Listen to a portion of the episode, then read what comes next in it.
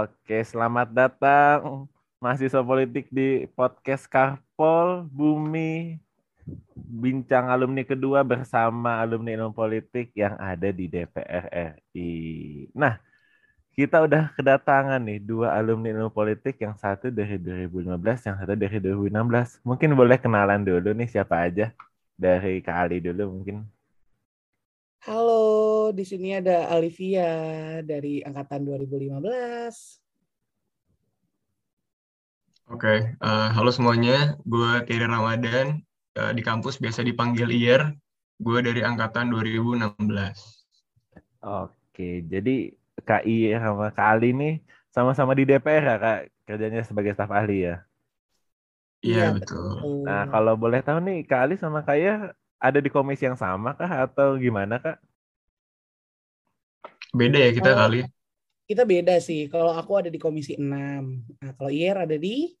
Kalau gue di komisi 5 sekarang. Oh, 5 sama 6. Kalau menurut aku kayaknya harusnya tetanggaan sih komisinya, Kak. Harusnya. nah. Tapi uh, ruangannya jauh ya kali? Cukup jauh. Sepertinya ya. Kayak cukup jauh komisi 5 dan 6 tuh. Iya. Oh jauh ya kak. Yang lain tuh kayak sebelahan gitu komisi 5 atau komisi 6 gitu. Enggak dong, udah udah kayak kelas gitu ya. mungkin ini juga nih kak, anak-anak politik kan mungkin udah kayak familiar nih sama kerja di DPR pas magang nih ya kak. Tapi nih apakah uh, Kak Iya sama Kak Ali nih sama-sama dari magang politik juga apa gimana nih kak? Mungkin bisa cerita nih kak uh, cerita awal gimana sih sampai bisa jadi staf ahli nih dari Kak Iya dulu mungkin. Oke, okay. uh, eh, gue enggak sih, enggak lanjut dari magang langsung ke kerja gitu. Karena kan waktu dari setelah setelah selesai magang uh, ada satu tahun jeda buat full skripsian aja sama nyelesain kelas-kelas yang kurang gitu. Nah uh, cerita gimana gue bisa kerja di DPR, jadi momentum lulus di tahun 2020, uh, terus pas banget bertepatan sama ada temennya ayah kayak gue yang lagi nyari staff untuk anggota DPR RI yang baru mau menjabat karena ada pergantian antar waktu atau PAW gitu ya. Dari situ dapat tawaran, ikutin rangkaian prosesnya, alhamdulillah jadi staffnya. Gitu. Oke, kalau kali gimana nih kak? Kalau gue sebenarnya uh, bos gue yang sekarang nih gitu, anggotanya itu memang uh, dulu uh, gue magang sama dia dulu. Jadi uh, waktu itu kebetulan memang setelah tahun uh, 2000 sekitar 2020 awal ya, 2020 awal itu gue dikontak lagi gitu kebetulan dan memang pas diajak ketemu dikasih tahu bahwa ternyata uh, kondisi di kantor sangat membutuhkan uh, apa uh, staf staf administrasi lagi gitu. Pokoknya ya butuh staf di kantor lagi gitu ya well ya udah gitu akhirnya sih rezekinya di situ dan itu uh, happen after lima bulan gue lulus sih gitu jadi gue sempet nyari nyari dulu dan memang maunya sih di DPR aja gitu lanjut kan biar linear juga gitu Oke, berarti uh, kalau kalau ini Kak Ali ini berarti lanjut dari pas magang ya Kak? Berarti sama kayak pas magang ya Kak? Mm-hmm. Dan kalau Kak mungkin ada jeda untuk skripsi dulu. Nah, tapi hmm. nih kak, mungkin kalau uh, kita uh, tahu nih kalau mungkin orang tuh bayangan orang kerja itu kan kayak mungkin uh, orang yang di SCBD itu 9 to 5, jam jam 9 pasti pulang jam 5 ketemu macet gitu. Nah, kalau di DPR itu kan kayak kita ngeliat tuh ada yang rapatnya sampai malam banget, ada yang mungkin yang kadang kunjungan kerja ke mana-mana nemenin gitu. Itu uh, gimana sih kak kayak lingkungan kerja di DPR itu kayak gimana sih kak? Penasaran juga gitu loh. Mungkin dari Kak Ali dulu gimana nih Kak? Oke, kalau untuk lingkungan kerja, menurutku itu akan tergantung sama lo kerja sama siapa gitu. Jadi itu benar-benar gue gue sempat ngobrol sama temen gue juga temen ada juga angkatan 2015 gitu ya yang uh, di DPR kerja di DPR kita ngobrol bareng dan memang kita sepakat bahwa uh, lingkungan kerja tuh memang untung-untungan banget ya kalau di DPR gitu tergantung dari uh, ada anggota yang memang dia kerja banget dan harus melibatkan uh, staffnya gitu ke mana-mana mobile segala macam. Ada juga yang kita oh oke okay, kita kita harus standby di kantor tapi pokoknya mau kerja mau nggak kita pokoknya standby aja gitu. Jadi memang memang benar-benar untung-untungan banget. Ada yang uh, kadang kalau aku sendiri sih satu sisi uh, sering uh, on schedule gitu ya sesuai jadwal aja. Jadi kita uh, masuk jam biasanya tuh aku nyampe kantor start uh, dari jam 9 terus nanti kalau misalkan jam 4 udah udah clear udah semua oke okay, oke okay, gue pulang gitu. Tapi kan beda cerita kalau misalkan ya ya anggotanya anggotanya gitu ya bos kita tuh lagi banyak banget kerjaan yang bahkan misalkan aku standby aja di kantor aku belum bisa pulang nih gitu aku harus standby di kantor karena mungkin habis maghrib ada sesuatu yang harus aku lakukan kayak gitu. Jadi benar-benar mungkin bisa dikatakan sesuai isunya kali ya sesuai isu yang lagi lagi lagi ada di komisi atau mungkin bosku juga kebetulan uh, sebagai wakil ketua balik juga gitu. Jadi ada bakal banyak urusan yang lagi-lagi itu conditional sih itu sih kalau lingkungan di DPR ya. Hmm.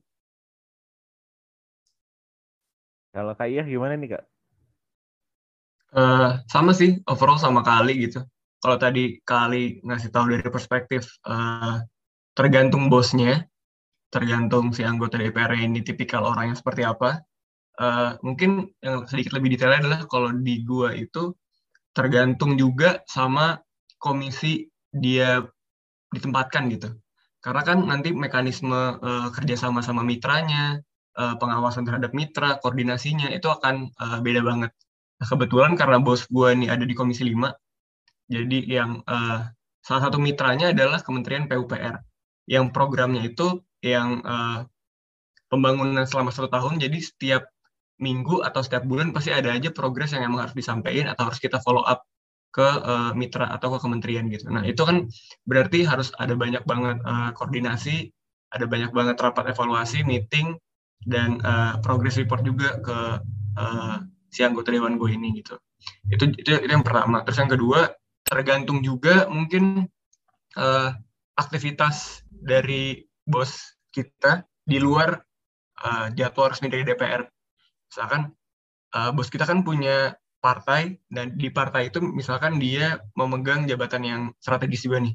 Kalau dia memegang jabatan strategis, pasti akan lebih akan banyak juga agenda kepartaian yang harus dihadiri atau harus dia rencanakan atau harus disiapkan gitu. Nah, kadang kita jadi nggak cuma kerja buat uh, eh, DPR aja, tapi bisa jadi ngurusin berbagai agenda kegiatan bos yang ada di partai gitu. Terus oh. juga uh, kerja kerjanya nggak exact jam 9 sampai jam 5, bisa aja kita baru sampai kantor jam 10 kalau emang rapatnya mulai jam 1 misalkan. Terus juga pulangnya nggak selamanya jam 5, bisa jadi pulangnya telat karena harus uh, nungguin misalkan ada keperluan yang tadi kali bilang. Dan biasanya sih gue gue nggak mungkin pulang kalau bos gue belum pulang gitu. Nah kebetulan bos gue suka uh, nongkrong, orangnya suka ngobrol. Kalau ngobrol tuh lama banget, jadi ya kadang-kadang harus ikutan ngobrol atau enggak standby aja nungguin gitu di kantor. Karena kan tiba-tiba misalnya ada keperluan dan lain-lain. Gitu sih paling. Jadi oh. fleksibel, kadang enak, kadang nggak enak sih. Oh, Mungkin kalau okay. nambahin buat IR juga kali ya dari apa yang hmm. disampaikan IR, karena memang lingkungan di DPR tuh eh, karena jam kerja yang juga nggak nggak exact harus jam segitu gitu, itu yang ngebuat kita tuh jadi makin banyak gitu loh relasi-relasi yang kita bisa dapetin gitu. Kadang di luar vibe dari kantor gitu, cuma apalagi kalau misalkan konteksnya bos kita tuh lagi ketemu sama ya gitu mungkin yang IR bilang mitra-mitra uh, dan otomatis itu yang akan oke okay, gitu. Kita nambah ilmu baru kita nambah relasi baru. Itu sih yang uh, lingkungan DPR yang kurang lebih uh, ini ya plus minusnya ya IR ya. Benar-benar gitu kita nggak punya jam kerja patokan jam kerja. Apalagi kayak beberapa kasus gitu ya uh, ya beberapa kali bisa aja gitu. Kita sebagai staffnya kita bisa ikut pulang jam 2 pagi jam 3 pagi gitu. Jadi ya itu sih kurang lebih ya malah ini nggak sih kali uh, karena fleksibilitas itu kadang enak tapi kadang ketika Sabtu Minggu kita dikontak kita jadi nggak bisa nolak gitu karena di hari biasa kayak wah di hari biasa gue masuk jam 10 jam 11 masa di hari Minggu dikontak gue nggak bales gitu sih Ya, betul, betul banget. Jadi kadang weekend kita sebenarnya nggak sepenuhnya tenang sih. Betul. Karena ada aja dan aku juga beberapa kali ngalamin kayak gitu. Hari Sabtu di kontak, hari Minggu di kontak. Oh, oke. Okay. kayak gitu aja sih sebenarnya itu ya plus minusnya lah enak gak enaknya di lingkungan di DPR. Oke, ini jadi uh, lingkungan di DPR ini uh, waktu kerja cukup unik ya dan kalau mungkin teman-teman ada yang baru ngeh gitu, staf ahli ini kerjanya nih sama anggota DPR-nya ya, bukan sama oh the whole commission tapi sama anggotanya aja gitu ya Kak berarti. Betul, dan betul. Kalau kata Kak kalau anggotanya juga menjabat jabatan strategis nih di partai, bisa jadi kita juga ngurusin uh, agenda kepartaian gitu ya Kak. Nah, tapi Betul. ini juga unik juga sih kayak walaupun jam kerjanya itu sangat-sangat fleksibel, bisa sampai Sabtu Minggu kadang-kadang dipanggil tapi eh, kadang itu juga yang nambah di situ juga waktu-waktu nambah relasi ya Kak. Kalau tadi kali juga cerita ya Kak. Jadi eh, ketemu ini, ketemu itu banyak orang. Tapi ini Kak di DPR ini kan kayak yang kita tahu dan media biasanya orang eh, anggota DPR apa tidur terus kunker aja atau enggak reses. Tapi ada nggak sih kak ada hal unik yang terjadi di DPR tapi yang orang jarang tahu nih kak kira-kira ini ada nggak tuh kak mungkin yang bisa di spill di DPR nih? Hal unik ya. Hmm, gimana kalau menurut lu ya? kan eh kira-kira eh Iyer tuh udah berapa tahun ya kerja di DPR? Gue mulai dari Desember 2020. Nah, kalau gue Januari 2020. Coba Yer, gimana Yer? Uh, apa ya unik? Mungkin kalau uh, dari instansi atau tubuh DPR-nya nggak ada yang unik ya karena semua orang pasti bisa tahu gitu.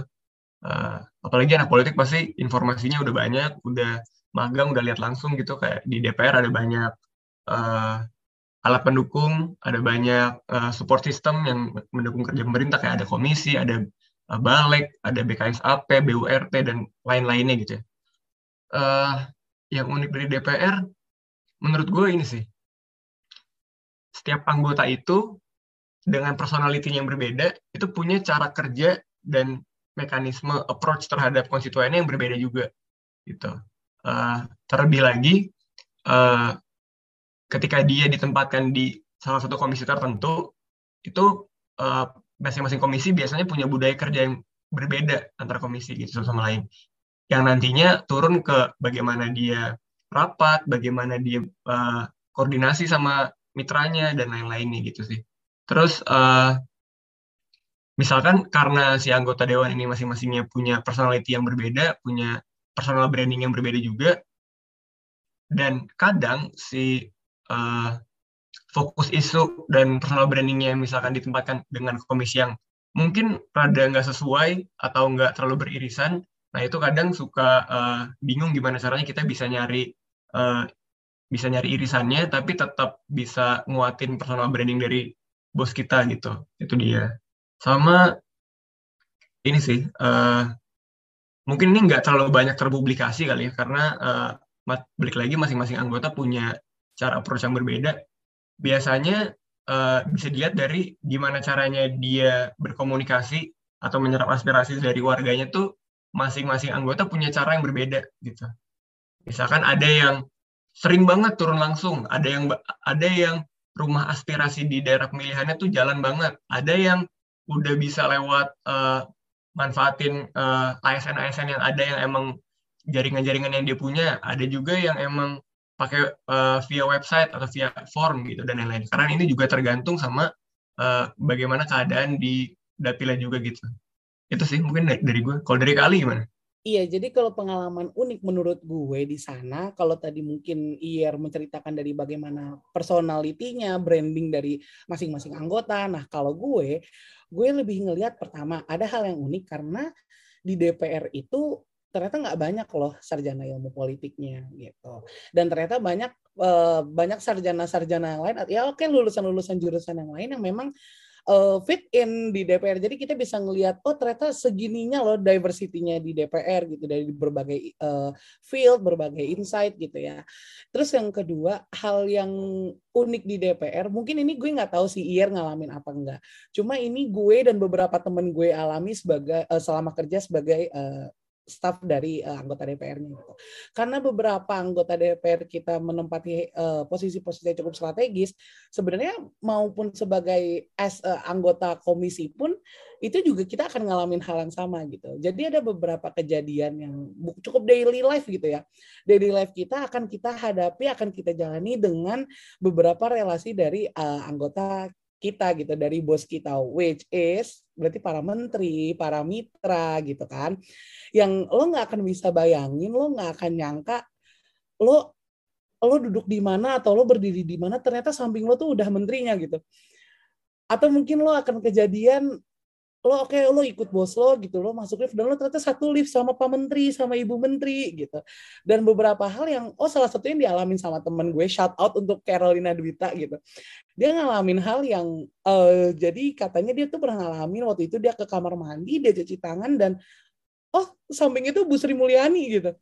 Jadi lo nggak akan nyangka bahwa lo akan cuci tangan di samping Sri Mulyani gitu.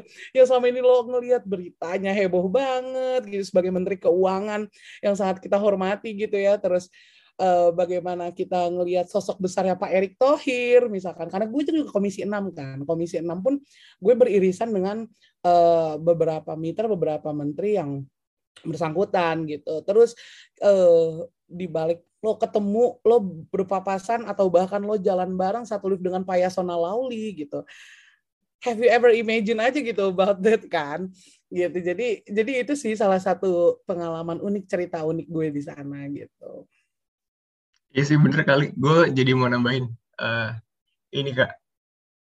Uh, soal ketemu soal ketemu uh, pejabat hmm. gitu ya di tempat-tempat yang kadang gak lo bayangkan. Itu kalau gue pribadi sering mengalaminya di masjid saat sholat Jumat. Karena kan sholat karena kan masjid DPR ya cuma satu. Terus ya, ya semua semua mas-mas, bapak-bapak itu pasti kalau sholat Jumat ya di tempat itu dong. Kayak misalkan tiba-tiba lu lagi sholat, terus lu nggak sadar aja gitu tiba-tiba, oh nih ada Pak, uh, ada Pak siapa gitu misalnya. Gue pernah ketemu sama AHY di uh, iya di masjid DPR terus kayak safnya tuh deket gitu terus kayak ini suatu momen yang gue nggak bayangkan bisa terjadi gitu kayak misalkan hal-hal kayak gitu atau misalkan uh, lu paginya habis baca uh, berita, taunya lu satu lift atau lu satu kamar mandi atau lu satu saf masjid misalkan sama orang yang tadi lu lu baca gitu di berita. Itu sih. Terus juga Iya, bener banget. Oh ini, kalau tadi keempat kali ngomongin soal komisi, nah mitranya Komisi 5 itu kan PUPR, menterinya Pak Basuki kan. Basuki. Nah, mm. nah kita kan tahu kalau misalkan uh, mungkin segelintir orang tahu kalau uh, Pak Basuki ini image-nya dia dia orangnya fun, dia orangnya suka ngeband, suka bercanda dan yang lainnya. Itu kan kelihatan seru di banget, banget. ya kan kelihatan di Twitternya, kelihatan di Instagramnya gitu. Nah, gue nggak nyangka ternyata waktu misalkan rapat nih antara kementerian sama DPR gitu. Rapatnya formal, uh, bahasanya juga ya semi-semi formal dan kadang kaku gitu. Ya. Tapi setelah selesai rapat, mereka tuh kayak rangkul-rangkulan, terus kayak brofis lah dan kayak malah kayak pukul-pukulan bahu gitu juga. Kayak, Bener banget kayak oh, itu menteri gitu bisa seasik ini gitu. Iya iya iya. Gitu sih. Bener, jadi mungkin itu apa ya ya ada banyak hal yang yang nggak kelihatan di luar seperti itu gitu. Mungkin di luar ngelihatnya wah ini rapat beberapa sampai baku hantam panas-panasan gitu. Padahal setelah itu tuh mereka udah kayak mungkin kayak anak-anak muda yang mau nongkrong aja gitu. Se seasik itu seramah itu juga mereka mereka tuh gitu. Walaupun memang uh, ya itu itu jadi hal yang emang nggak perlu tahu sih di luar ya. Kayak gitu. Tapi memang itu nggak uh, nyangka aja kita bakal ngalamin hal-hal yang hal eh, hal-hal receh yang kita alamin ternyata sama sama ya orang-orang orang-orang terkenal itu gitu para pejabat itu gitu ya. Iya nggak mungkin lah ketemu ketemu AHY di masjid dekat rumah lu kan nggak mungkin gitu kan ya jadi gak mungkin sih gak mungkin. ya, makanya itu itu hal apa ya hal unik lah di situ. Oke berarti ini unik banget ya maksudnya kayak ini kejadian yang apa ya mungkin kalau kayak anak politik aja nih mungkin yang masih kuliah nih yang kita kan ada pelajaran eh ada mata kuliah sama Pak Andrinov gitu ya. Kadang-kadang yang anak-anak yang maba-maba aja kadang-kadang masih ih aduh aduh aduh Pak mantan Pak mantan menteri mantan menteri aja kadang kan masih kayak aduh segen banget. Ini gimana yang kalau kita di DPR tadi Bang Ir bisa ada yang deket staffnya sama AHY terus temennya kali ada yang lagi cuci tangan. Eh sebelahnya Bu Sri Mulyani itu kan lebih wow lagi gitu kan dari kita yang diajak mantan menteri gitu kan. Unik juga sih ini. Dan iya, bener, apa ya uh, tadi juga kali bilang uh, setelah rapat mereka kayak anak-anak yang pengen nongkrong lagi itu pun berarti apa yang ada di luar kamera yang selalu direkam di TV DPR itu ya udah kembali seperti manusia biasa aja kok. Nggak ada yang yes. nggak nggak ada yang uni nggak ada ini banget.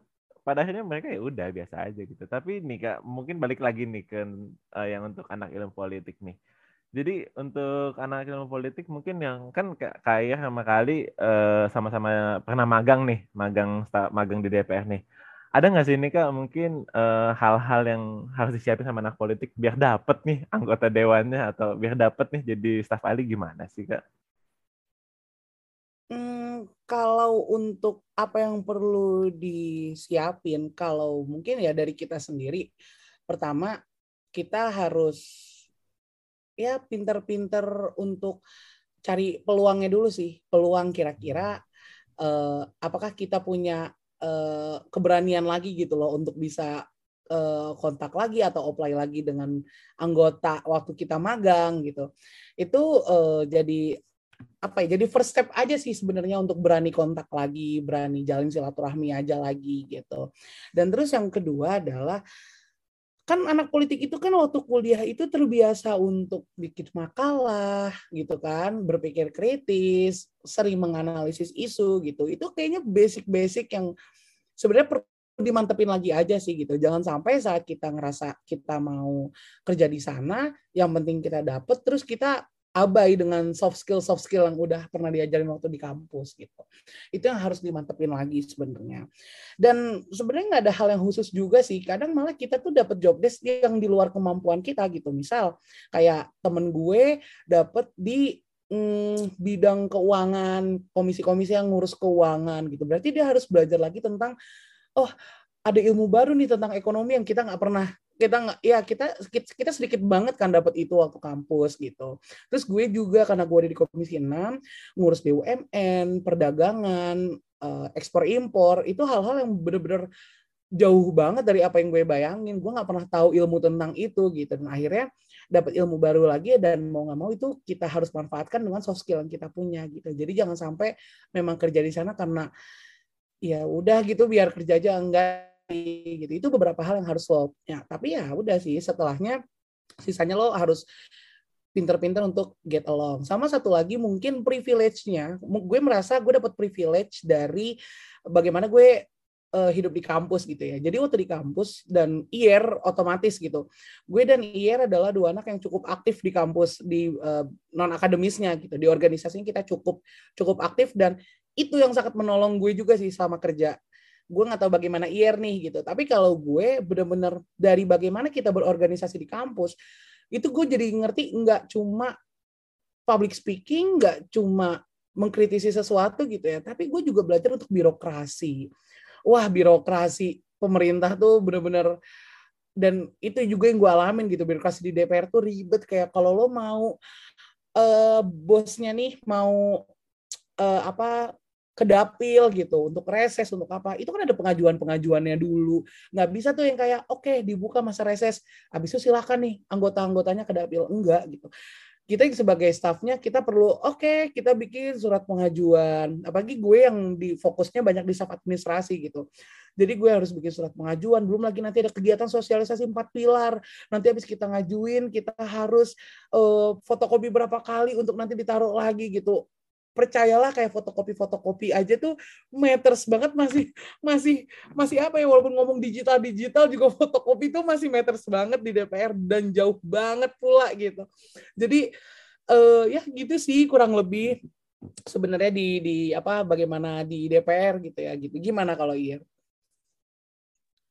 Sebelum jawab tadi gue relate banget sama kayak soal urusan uh, berkas-berkas yang harus diajuin, fotokopi dan lain-lainnya. Bahkan karena DPR tuh uh, gedungnya banyak dan lahannya tuh luas, tuh pasti sering banget kali uh, kalau lu mau ngurus satu berkas tuh harus ke sini dulu jauh banget, terus baru balik lagi, baru bisa dapet tuh selesai. Jadi kayak kalau gue sih istilahnya sama di tim kantor biasanya itu namanya tawaf kita kita setiap hari pasti Tawaf, mi- minimal dua tiga kali tawaf lah pasti Tawaf itu karena jauh banget. Mungkin kalau dihitung itu udah berapa kilo juga. iya kayak Jauh misalkan banget. Kalau di kampus mungkin ngurusnya dari ruang eh, BEM atau ruang apa gitu itu ke kemahsiswaan ini kayak dari ruang kayak misalnya dari takor gitu kita harus ke FIB harus ke FE gitu kayak kan ya lumayan berasa ya gitu sih Jauh, Nah. jauh banget. tadi soal apa aja yang harus dipersiapkan pertama eh, bekalnya dulu sih itu pasti nggak jauh-jauh dan pasti banget soal ilmu ya jadi ketika be- ketika belajar pun eh, minimal banget pahami eh, basicnya gitu dasar-dasarnya. Sisanya mungkin teman-teman bisa kembangkan. Teman-teman bisa punya soft skill yang emang bisa eh, mungkin di luar eh, ya, di luar kajian ilmu politik dan lain sebagainya. Itu yang pertama. Yang kedua manfaatin opportunity yang ada sih. Even di kampus gitu. Gue sama kali eh, bisa bilang mungkin kita berdua adalah orang yang nggak menyesal ya. Kita aktif banget di kampus gitu. Hampir semua kegiatan kita jabanin kita Ya, jadiin gitu kita okein. Karena hal-hal kayak gitu mungkin nggak selalu eh, in return soal material dan lain-lainnya. Tapi itu semua membentuk pola pikir kita membentuk cara kita bisa ngobrol sama orang bisa menghadapi orang. Karena kerja-kerja di politik praktis kayak gini lo akan ketemu sama berbagai macam kalangan orang yang kayaknya rada susah nih kalau lo orang yang nggak yang tipikal supel atau gampang ngobrol gitu yang yang tadi kalian sempat bilang soal get along itu sih sebenarnya. Terus juga karena dari relasi eh, lu tuh nanti bisa bisa berkembang ke hal-hal yang mungkin nggak lu bayangkan sebelumnya gitu. Bakal membuka ke pintu-pintu eh, kesempatan baru gitu. Mul- mulainya bisa jadi dari ngobrol gitu. Itu jadi soal eh, tadi kan yang pertama belajar yang kedua soal eh, ambil kesempatan dan perjalin relasi. Nah yang ketiga nih soal perbanyak referensi sih Eh gue merasa di waktu di kampus pas paling bahasan-bahasan kita tuh berkutat mayoritas ya di demokrasi, di partai politik, gerakan sosial atau eh, mungkin sedikit-sedikit lingkungan ya dan lain-lainnya gitu. Intinya ada topik-topik yang wah ini anak politik UI banget lah gitu in general. Tapi itu semua berbanding terbalik ketika gue ditempatkan di komisi yang bukan secara khusus membahas itu misalnya. Kan kalau di komisi 2 dan 3 oke lah. Itu bahas soal politik, hukum, dan HAM gitu. Tapi ketika gue di komisi 5, gue bahas soal pembangunan jalan, gue bahas soal lalu lintas jalan, bahas soal desa, bahkan bahas soal eh, BMKG dan Basarnas gitu. Nah itu hal-hal yang emang sifatnya teknis dan keilmuannya di luar dari keilmuan gue sebagai anak politik. Jadi eh, minimal banyak tahu soal isu-isu di luar dari demokrasi pemilu dan lain-lainnya. Kayaknya itu nanti akan ngebantu lo buat bisa eh, lebih mudah gitu fit in sama hal-hal yang mungkin urusannya akan jauh lebih teknis dan lain-lainnya. Gitu sih. Itu kalau dari gue. Oke, jadi mungkin apa yang sekarang di kuliah nih dimantepin lagi ya Kak, khususnya tadi juga yang masalah mungkin yang bikin paper segala macam nih teman-teman ya kalau bikin paper mungkin bisa lebih serius lagi nggak yang asal asal masukin referensi takutnya asal masukin tapi nggak sesuai kan mungkin karena nanti ilmunya akan kepake kok tenang aja teman-teman pasti akan Pasti, kepake pasti ilmunya akan akan kepake. Karena kepake. menurut gue pun ya kalau ngomongin ilmu politik ya, field kerjanya kan banyak banget, nggak Mm-mm. hanya di DPR gitu. Jadi sebenarnya kalau dari apa yang gue dapat kuliah di ilmu politik ya, pola pikir gue, cara gue berpikir, bagaimana gue melihat sebuah isu, nganalisis itu itu benar-benar dapat banget sih ilmunya gitu. Gue merasa nggak akan sekritis yang sekarang sih gitu. Gue nggak akan bisa sekritis ngelihat sebuah isu gitu. Eh, gue nggak akan istilahnya apa ya lempeng gitu. Gue kalau baca itu terus lempeng oh gini gitu. Enggak sih gitu. Karena kayak kalau karena lo selama jadi anak politik, lo akan otomatis aja gitu. Kok kok gini sih? Kok gitu sih? Gitu. Terus lo cari lagi berita yang lain kayak gitu. Itu sih yang perlu lo tingkatin ya dan dan benar sih jangan jangan apa ya jangan kalau mungkin gue ngerasa jangan nyesel kali ya kalau kalian sibuk organisasi gitu selama di kampus karena menurut gue saat lo kerja organisasinya udah akan udah udah bukan keberpihakannya akan udah beda lagi gitu dan dengan organisasi di kampus itu benar tadi kata Iyer banyak juga preferensinya dan organisasi juga nge- membantu lu di hal-hal yang kecil kayak misal uh, lo tuh ngechat ngechat anggotanya, ngechat rekan yang lain, lo ngechat orang-orang komisi gitu. Itu kan harus dengan bahasa-bahasa yang lo nggak mungkin asal chat sama mereka gitu. Jadi ada lo kayak punya standar sendiri jadinya. Oh gini lo cara kita, bagaimana kita bisa uh, apa ya? Bagaimana kita bisa berbicara dengan orang lain. Gimana kita tuh bisa nempatin, oh orang ini kayaknya bisa agak slow dikit nih. Oh orang ini kita harus formal harus formal banget nih kayak gitu. Ya, jadi balik lagi sebenarnya ilmu-ilmu yang kayak gitu tuh itu yang ngebawa lo jadi get along dengan kerjaan lo di sana, itu yang ngebuat lo survive dan itu yang ngebuka lo dengan ilmu-ilmu yang yang baru lagi gitu di sana gitu. Ya nggak Yer? Kali gue jadi mau nambahin lagi soal tadi tuh. Uh, ini sih kalau gue dan teman kantor gue tuh biasanya ketika kita ngomongin topik ini, kita tuh punya bahasanya gini. Uh, kerja di politik praktis itu lu harus punya mental gitu. Salah satunya adalah mental uh, yang terasah dalam menghadapi seseorang. Hmm, ketika di kampus, ketika di kampus lu terbiasa buat uh, dan ketika berorganisasi juga pasti lu terbiasa buat ngadepin uh, lawan bicara atau bahkan orang-orang penting di kampus misalkan dari kemahasiswaan, dari kaprodi, kadep, sampai ke dekan, atau bahkan rektor gitu. Pasti semua orang pernah rasain deg-degannya harus ngomong di depan dekan atau di samping dekan, atau kayak orang-orang penting lainnya di kampus. Sebenarnya hal gitu tuh nggak bentuk mental kita untuk jauh lebih santai ketika kita ketemu orang penting, uh, menurut kita penting, di misalkan di instansi pemerintah dan lain-lainnya gitu. Jadi kayak ketika uh, lu suatu saat misalkan ketemu ketua DPR atau uh, ketua komisi atau menteri dan lain-lainnya. Lu udah punya nih mentalnya jadi nggak terlalu deg-degan atau nggak terlalu grogi sampai jadi awkward dan lain-lainnya. Karena lu terbiasa gitu sama eh, hal-hal yang seperti itu. Jadi kemampuan menghadapi orang lain tuh bisa didapatkan ketika lu semakin banyak berinteraksi sama orang gitu. Salah satunya lewat organisasi kemahasiswaan gitu Betul, betul, betul. Sepakat. Ini for your info ya, teman-teman. Jadi, uh, IR ini dulu ketua BEM FISIP ya, gitu. Jadi, udah bisa dibayangin juga ya bagaimana uh, eh, IR tuh bisa banyak banget gitu loh untuk untuk bisa ngobrol sama orang, bisa menempatkan diri gitu. Itu saya honor banget sih teman-teman HMIP gue bisa podcast sama Kakak IR. Terima kasih Kakak IR ya. Enggak, kali ini kebiasaan nih. Tapi uh, ini juga buat teman-teman tahu, maksudnya uh, terlepas dari jabatan gue apa, jabatan kali apa gitu, tapi gue merasa bersyukur karena uh, punya senior kayak kali gitu yang welcome ke gue, bisa ajarin, uh, maksudnya approachable gitu loh kak. Karena kan kali sebagai orang yang udah lebih dulu di kampus pasti ngasih dong opportunity-opportunity lainnya ke junior-juniornya gitu. Itu sih yang pada akhirnya membawa gue bisa kayak gini gitu. Bahkan mungkin gue bis gue gak akan maju jadi ketua BEM kalau gue gak ngobrol sama lu juga gak sih inget gak Iya kan? Iya betul, yes yes, gue ingat. Ya kan? Gue masih inget loh itu. Ya, thank you Iyer, masih inget. Jadi ya intinya gue sih sama Iyer karena kita anak organisasi ya di kampus gitu dan kita bener-bener banyak banget dapat manfaatnya, dapat benefit banget lah dari organisasi gitu. Dan gue bisa sama Iyer pun bisa menjadi uh, apa ya ya senior junior yang deket banget pun selain karena ilmu politik sih gitu. Tapi karena kita juga sama-sama aktif di field yang sama gitu. Kita sama-sama organisasi juga gitu. Jadi jangan menyesal ya guys kalian berorganisasi di kampus gitu. Dan dan benar tadi sih kalau yang dibilang kalau ngerjain paper, ngerjain makalah semangat terus gitu. Karena pasti bakal bakal kepake banget sih daya analisisnya, daya kritisnya gitu. Oke, jadi ini juga menambahkan juga ya non akademis sama akademis pasti akan membantu kalau nanti saat kerja kalau mau jadi staf ahli ya kak kebantu banget yes, pasti banget, kepake banget, banget. banget.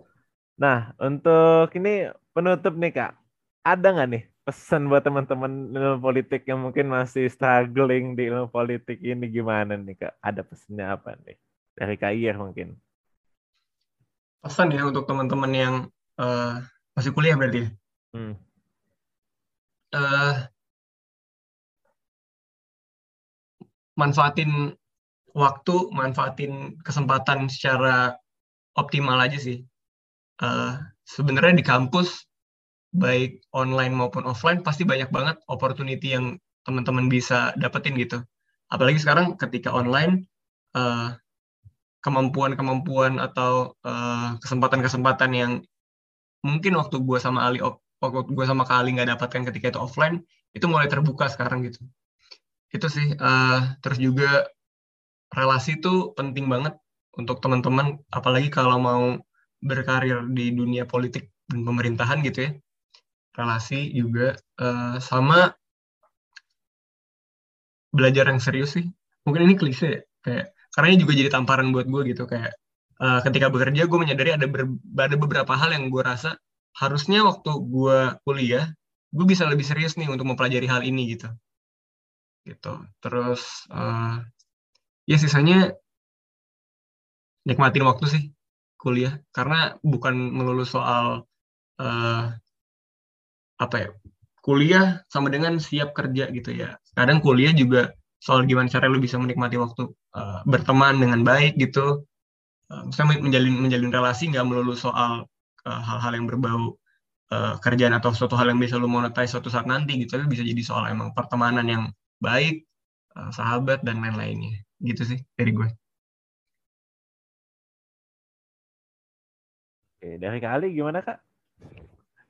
Kalau gue bener tadi kata Yer, nikmatin waktu itu memang harus banget gitu karena kadang relasi yang kita punya, pertemanan yang kita punya, itu yang sebenarnya juga bakal nolong kita nanti di sana bukan hanya tentang memenuhi kepentingan ya, tapi bahkan mungkin yang menyelamatkan kita di saat-saat yang nggak kita duga gitu.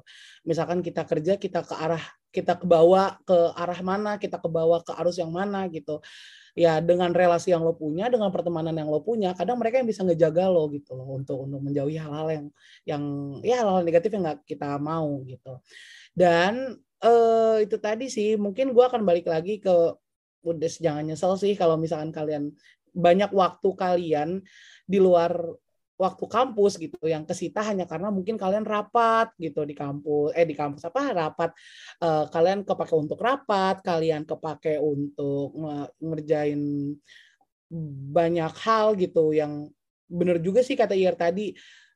Beberapa kali gue menyadari bahwa aduh gue nyesel banget waktu di kampus tuh gue diajarin waktu di matkul ini gitu. Tapi gue nggak ngikut serius. Padahal kalau gue seriusin gue tahu ini bakal kepake banget sekarang gitu. Dan matkul-matkul di ilmu politik tuh mostly pasti kepake sih saat apalagi saat lo bekerja secara linear kayak gue dan IR gitu ya.